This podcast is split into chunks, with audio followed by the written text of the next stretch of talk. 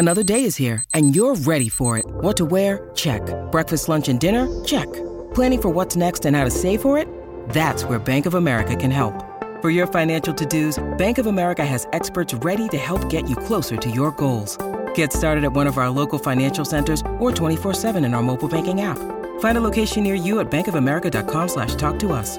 What would you like the power to do? Mobile banking requires downloading the app and is only available for select devices. Message and data rates may apply. Bank of America and a member FDIC. When you need mealtime inspiration, it's worth shopping Kroger, where you'll find over 30,000 mouthwatering choices that excite your inner foodie. And no matter what tasty choice you make, you'll enjoy our everyday low prices, plus extra ways to save, like digital coupons worth over $600 each week. You can also save up to $1 off per gallon at the pump with fuel points. More savings and more inspiring flavors make shopping Kroger worth it every time. Kroger, fresh for everyone. Fuel restrictions apply.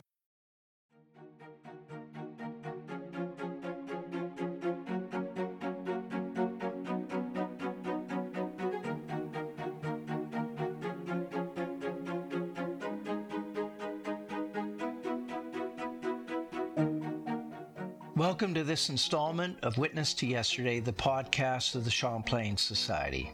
My name is Greg Marchildon, and today we are going to talk to Graham Fraser about the journal kept by F.R. Scott and what it tells us about the history of the Royal Commission on Bilingualism and Biculturalism, the famous B&B Commission.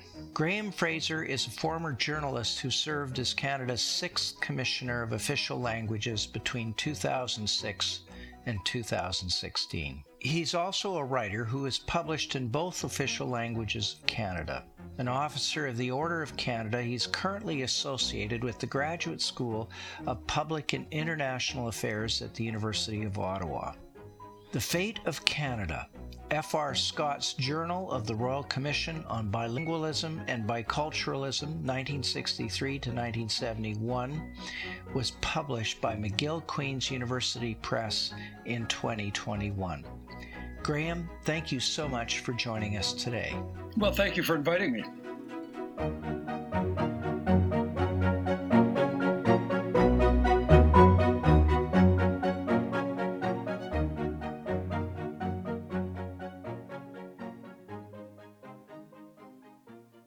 You know, the Champlain Society, which sponsors this podcast, is in the business of editing journals, diaries, and other original material that can shed a light on Canada's history.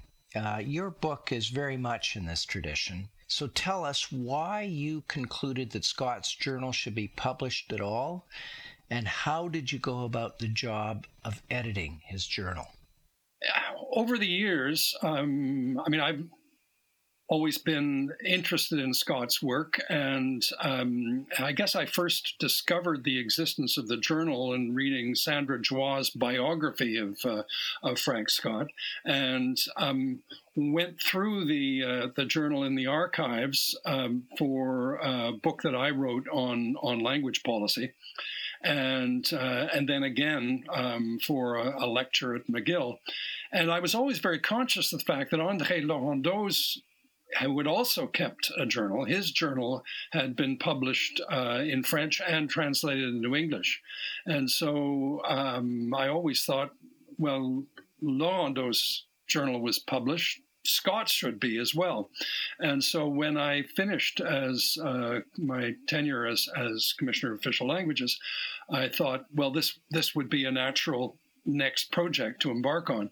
I naively thought that um, I could uh, um, print out the journal, get it, get it from the archives. Um, uh, modify the lecture I'd given uh, as an introduction and um, have it out um, a year after uh, I'd stepped down as commissioner. Um, uh, there are a number of reasons it took me five years rather than the one year that I uh, I had thought it would take. It turned out to be a, a more complex job than I had uh, than I had figured. Yeah, editing journals of this type is always a very painstaking job, as we know at the Champlain Society. Uh, what we're really interested in today is the sort of the figure of F.R. Scott. Can you give us a thumbnail biography of him He was a poet, a, a law professor, a socialist, a constitutionalist. He also uh, was very paradoxical in some ways. Can you give us a flavor of this person? He was. Um, I mean, he was, uh, as you say, he was a uh, uh, a socialist and uh, very much out of step with um, uh, with McGill. That McGill really would have preferred that he did not was not a public figure on the left um, in the 1930s and 40s and 50s. But he was also very much a part of the elite. He was the uh, uh, the youngest son of um, uh, Anglican minister in Quebec City. Uh, he was a Rhodes Scholar. He'd been at Oxford with Lester Pearson. Um, he uh, David Lewis, who worked with him in the CCF and the NDP, talked about his uh, his aloofness and the degree to which he could be condescending to people who uh, who intervened and sometimes cruel in his uh, in his put downs. Um, uh, he was. Um, but he had a wicked sense of humor. Um, Michael Oliver said that uh, you could hear him two rooms away from his laughter at uh, at parties. Um, there was a kind of mythic quality to him. He had taken on Maurice Duplessis, the uh, Premier of Quebec, uh, taken him to the Supreme Court on the padlock law and on the banning of Lady Chatterley's lover.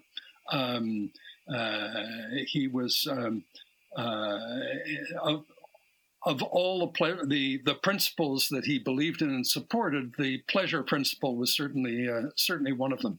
You have a personal connection uh, to F.R. Scott. Um, did this uh, connection play any role in your decision to publish Scott's journal? Well, it's interesting. I mean, my my parents jointly owned a summer cottage in North Hatley um, with the Scotts, um, which meant that we overlapped now and then, um, but because uh, they had it in July and we had it in August, we um, um, the fact that we were joint owners didn't mean a lot of contact with with the Scotts, Um, but I certainly have very vivid memories of him. Um, one point when I was a child and we, we were there at the same time and had gone gone on a picnic down Lake Massawippi, he was in a canoe paddling and uh, capsized the canoe. And I thought he'd done it on purpose and said, Do it again, Mr. Scott, do it again.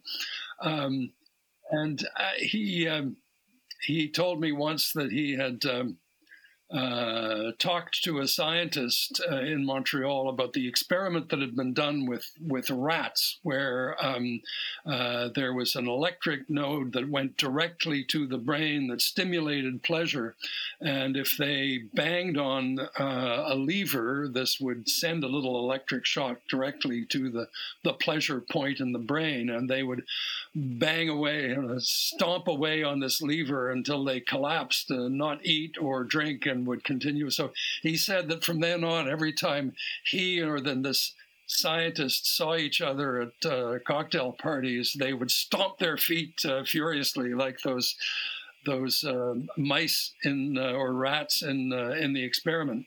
Um, he was uh, so.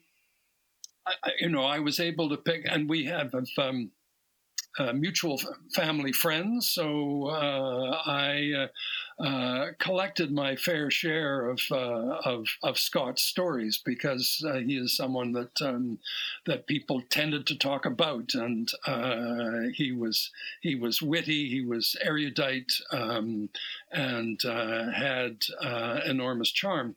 Um, but that wasn't really why I decided to embark on it. Um, it was um, uh, even though um, that cottage, which I now own, um, uh, has some memorabilia from from that era. It has the beer stein that his law students gave him when he retired from as as dean.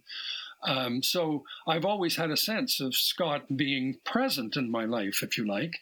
Um, but it was more that I thought that um, he had made a very important contribution to the Royal Commission. Um, I uh, as Commissioner of Official Languages, and before that, as somebody who wrote about language policy, always felt that the uh, the Commission played a critical role in laying the groundwork for Canada's language policy. Um, I always had enormous respect for uh, for Scott, and um, embarking on the diary, um, I discovered a degree of of nuance in Scott's thinking about this that I had not originally uh, been aware of. Well, on the on this last point about his role in the commission, I note that the commission is colloquially known as Laurendeau Dunton Commission, not Laurendeau Scott. Uh, but it seems to me that Scott played a pretty critical role uh, virtually as a, a co chair at times, but I'd like to know your opinion after going through the journal. Well, I've always always thought that that that the primary debate, if you like, was between Laurendeau and um, and Scott. Certainly in the first five years, um, but there's a degree to which um, uh, uh, history tends to be um, more interested in those people who leave a written record. And Scott and Laurendeau, in, in leaving journals, um, left a record in a way that Davidson Dunton did not. Um, I'm not sure that had Scott been co chair, uh, the commission would have been as uh, skilled at reaching a consensus. Um, Scott for all of his strengths, was not a consensus builder, um, whereas both Laurendeau and Dunton were consensus builders. Um, Scott um, was uh, um, logical, driven, um, not particularly tolerant of people he disagreed with, um, and uh, whereas, uh, and he in his when after Laurendeau's death.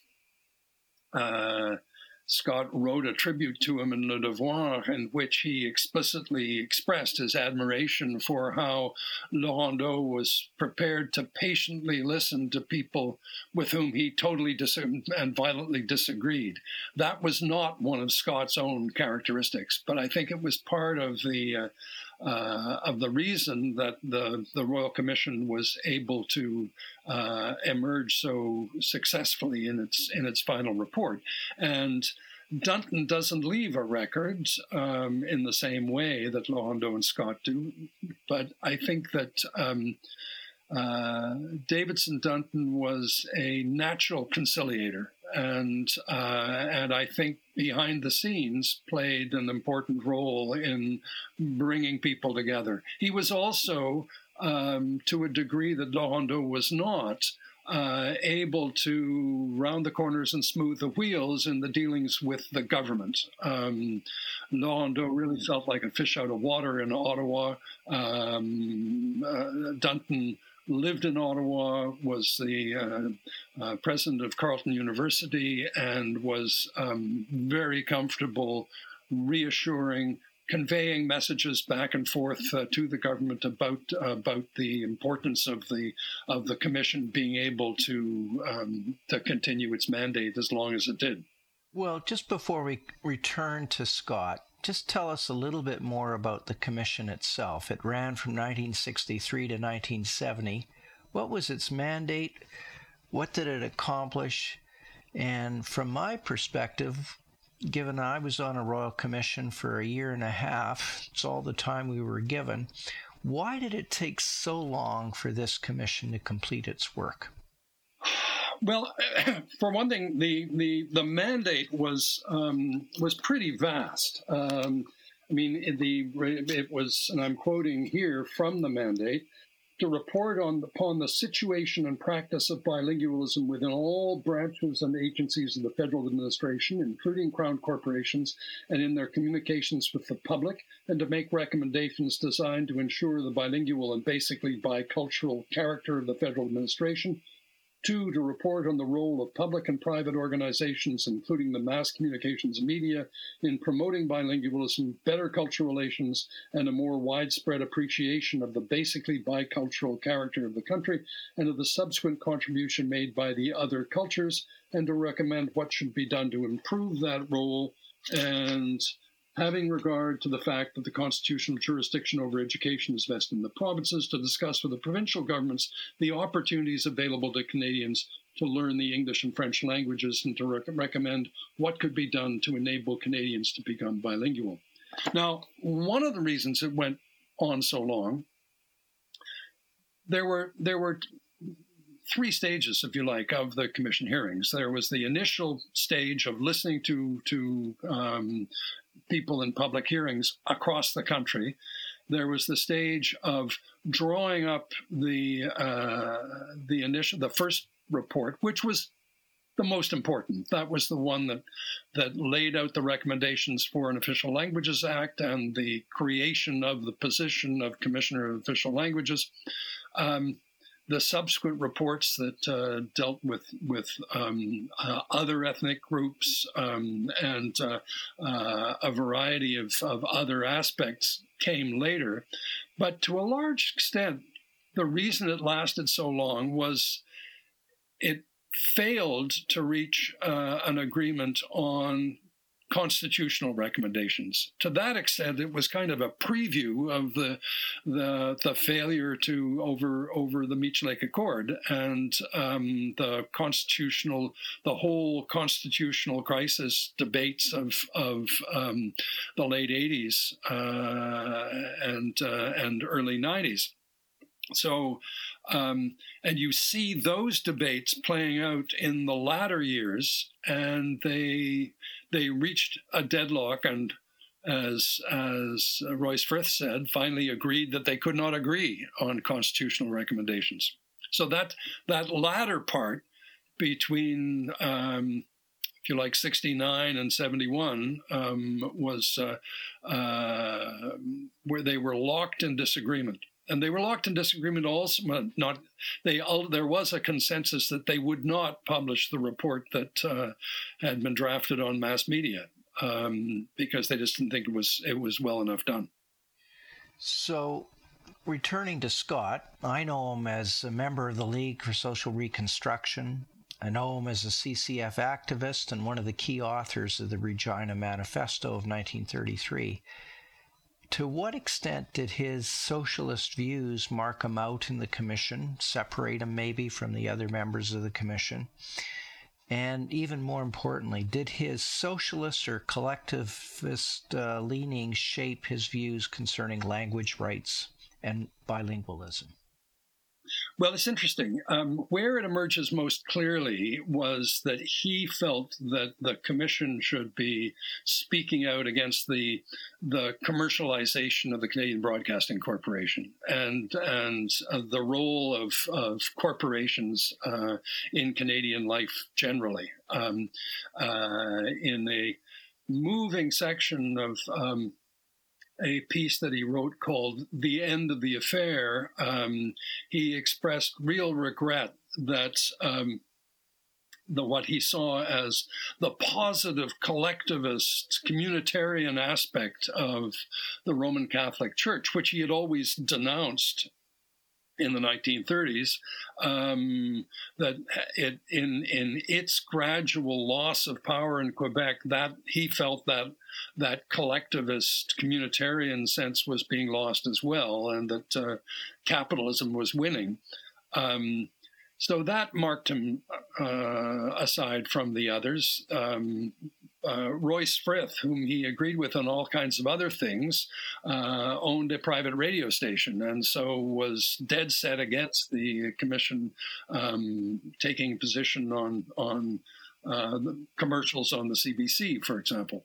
Um, in terms of uh, language policy, he had always felt that um, the uh, uh, there was there was a protection for for groups, more protection for groups in the British North America Act than there was for individuals.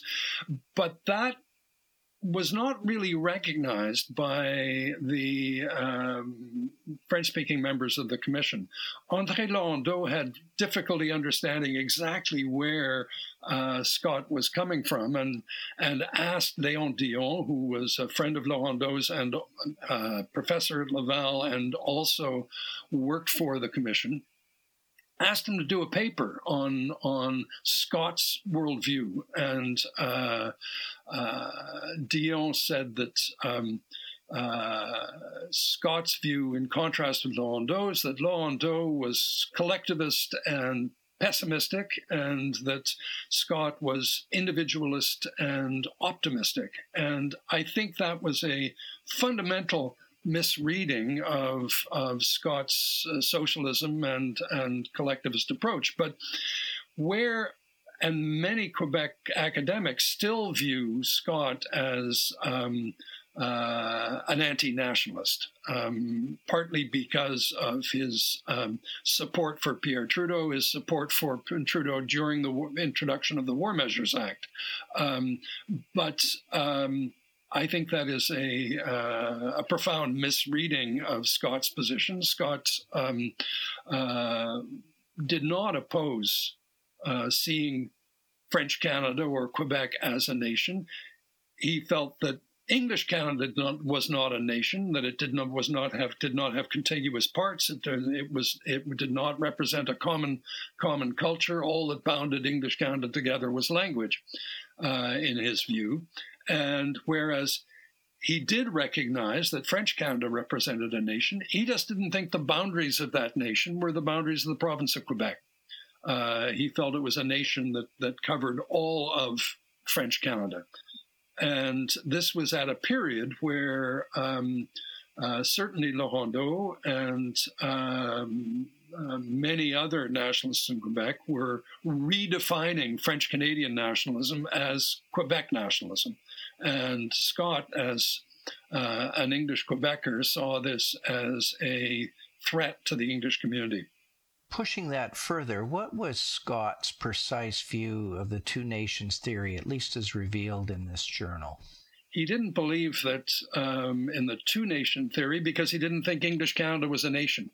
Um, he thought that, um, uh, and he at one point, even though he insisted that that, that the uh, French Canadian nation extended beyond the boundaries of Quebec, at times the, the vocabulary would shift within uh, a couple of paragraphs. Um, and uh, he had no problem recognizing that French Canada or Quebec did have all the characteristics of a nation and could be called a nation, but he didn't think English Canada could.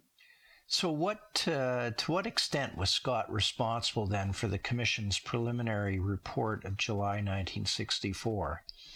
Uh, and at that point, as you point out in the book, uh, the Commission states that Canadians uh, in Canada was passing through the greatest crisis in its history. Scott himself wrote that. What did he mean by crisis?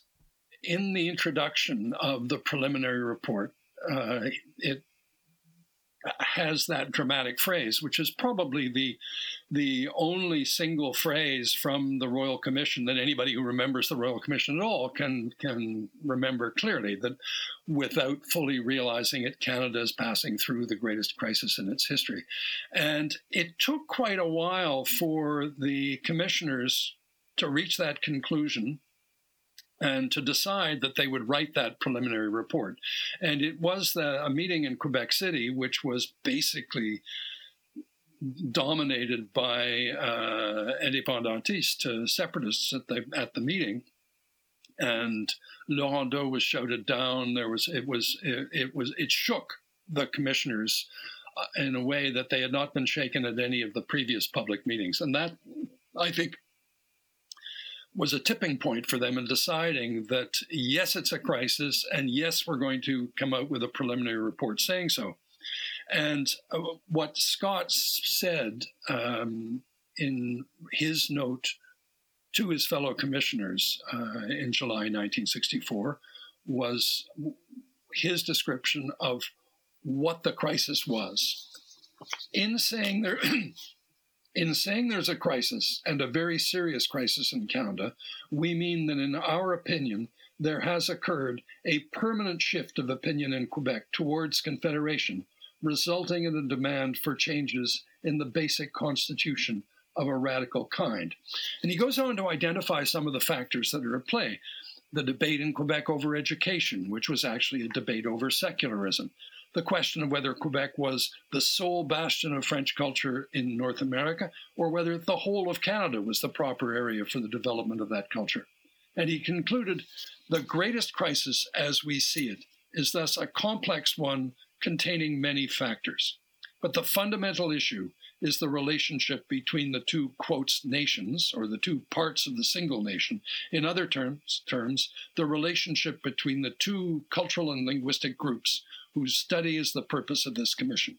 These are in a critical state, and the choices now forced upon us all are critical. What that emerged after going through the whole editing process that went through to produce the report in the preliminary report of 1965, the state of affairs established in 1867 and never seriously challenged is now, for the first time, being rejected by the French Canadians of Quebec. And so you can see that those three or four paragraphs that Scott laid out in that uh, note to his fellow commissioners was condensed into that single definition of what constituted the crisis. Scott uh, seemed to be in disagreement with Laurendeau periodically, at least based upon what I read in the journal. Um, and at one point, uh, he pointed out the 11 myths perpetuated by Rondeau. What were these uh, 11 myths, or some of these 11 myths, and uh, your sort of uh, reflections on them? Yeah, um, Rondeau had at the commission um, talked about some of the myths that English Canadians had about French Canada and about Quebec. And uh, Scott responded by saying, in effect, hey, wait a second, let's look at the myths that there are in French Canada about, um, the, about the country. And he went through them. One, the French were the first in Canada everywhere because they settled on the banks of the St. Lawrence. They're supposed to have some priority in British Columbia. They know practically nothing about of the English exploration and first settlement of other parts of North America. The English rights in Quebec come from the French and are evidence of the greater generosity in the treatment of minorities. Actually, English rights in Quebec come from the English, from the time when they controlled the whole province.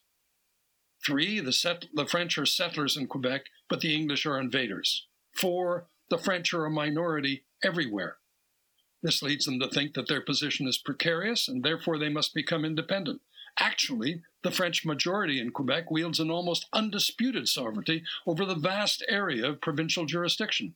A corollary of this minority myth is that being a minority, they're perpetually dominated by the majority and do not control its decisions on any important matter. French are willing to learn English, but the English won't learn French. Actually, the British element in Quebec is more bilingual than the French. Lord Durham was an evil monster. Suggestions of this are found even in Laurendeau's drafting of chapter, chapter 5. To the French, Durham was a great assimilator. To the English, he's a great decolonizer. And this line was picked up in the preliminary report, and some of the other points are summarized. Quebec pays no attention to responsible government. I picked up also the word La put in priest ridden and showed that while it is an insulting term from the point of view of Protestant Canada, the fact that Quebec has not a single lay school, college, or university for the French speaking people, the fact that the place names are predominantly attached to Catholic saints, and the fact that in the Catholic parishes the parish authorities can use the civil courts to enforce payment of church dues is understandably going to make the Anglo Saxon people feel that the influence of the priest in the social life of the province is excessive. I might have mentioned the crucifixes in the courtrooms, but didn't. And then he goes on to talk about the constitutional rights that the French Canadians second class citizen, challenging that uh, that there's nothing in common between the two cultures. The English always assimilate minorities everywhere. The corruption, and finally, that the corruption of the French spoken in Quebec is due to the proximity of the English, in which he points out that joual was found first in the Chicoutimi area where there are very few English. So it was Scott's recounting of his correcting the record and saying that there are misunderstandings on on both sides of the language barrier and that that did reflect itself in the uh, in in in the published version of the Royal Commission's report.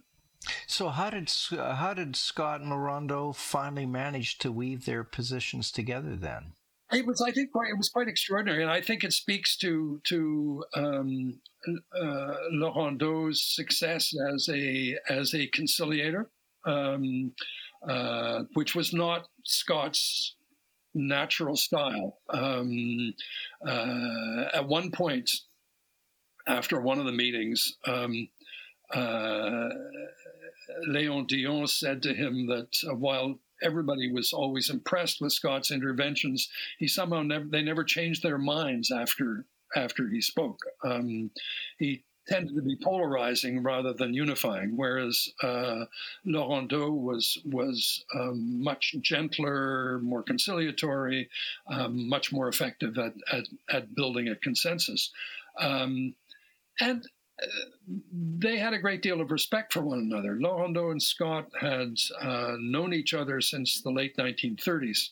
And um, while they had very different political positions in a number of ways, uh, that never had an, uh, an effect on how much they respected each other. What was Scott's view of Indigenous identities and languages in, in Canada, as well as his uh, view of other that is non English, non French, and even non Indigenous ethnicities and languages in the context of the Commission, given its name, bicultural, bilingual. That's right. Well, uh, Scott had a very dualistic view of the nature of the country. And um, there were two um, academics on the commission who were um, one was of Ukraine, Brudnicki, who was of uh, Ukrainian background, and Wyczynski, who was of uh, Polish background. And Scott kind of tolerated them, um, but but would dig in his heels, as the other commissioners did, to prevent a broadening of the definition of, uh, of official languages. Um, and um, they actually um, wrote a dissenting minority report um, arguing that Ukrainian should be recognized as an official language in Western Canada and Italian as an official language in, in Toronto. And this was not accepted by the either Scott or any of the other commissioners. As far as as they were concerned, Canada was a country of two official languages. That's the way it should remain.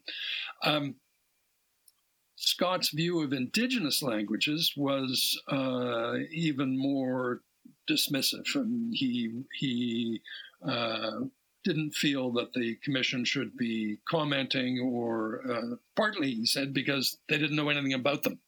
Um, but it's clear that this was a, a report that was um, uh, conducted when the Aboriginals, the Indigenous peoples of Canada, had not become nearly as vocal or as visible um, as they did starting in the in the 1970s, um, and uh, uh, the transformation into the, the uh, National Indian Brotherhood into the Assembly of First Nations was something that happened uh, in the future. Um, the uh, negotiation of the James Bay Treaty was something that happened uh, in the future.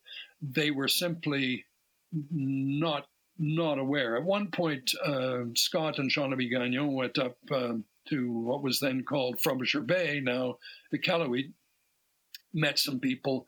Um, uh, came south and really felt that there was not anything useful that that they could say or should say that would be part of the report. There's a paragraph or so at the beginning of the uh, uh, volume one of the uh, uh, of the Royal Commission explaining that they just they didn't address indigenous languages, and while they wished them all the best luck in the world, um, that was not part of their mandate, and they weren't going to deal with them.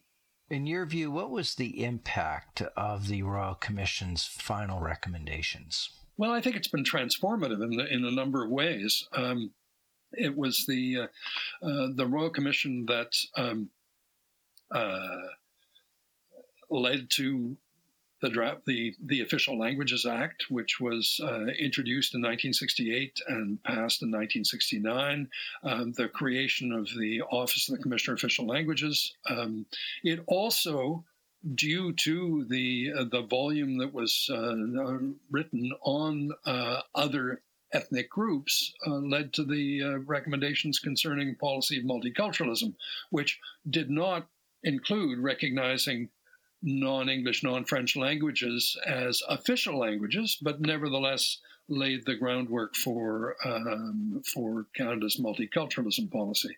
Um, I think that the degree to which um, the federal government it, it, and it stimulated the federal government to engage in a massive process of language training, hiring francophones, um, and moving towards a situation where now, by and large, the federal government is is competently able to serve English speaking and French speaking Canadians in the language of their choice. So, um, not completely, not entirely, not uh, uh, 100%, but to a very significant degree, uh, it is now possible to apply for a passport, to uh, fill out your income tax, to get responses from the federal government uh, in uh, in the official language of your choice, which just simply was not possible before the recommendations of the uh, uh, official the, the, the Royal Commission. Well, Graham, I want to thank you so much for joining us today. Well, it's been a real pleasure. Thanks for asking me.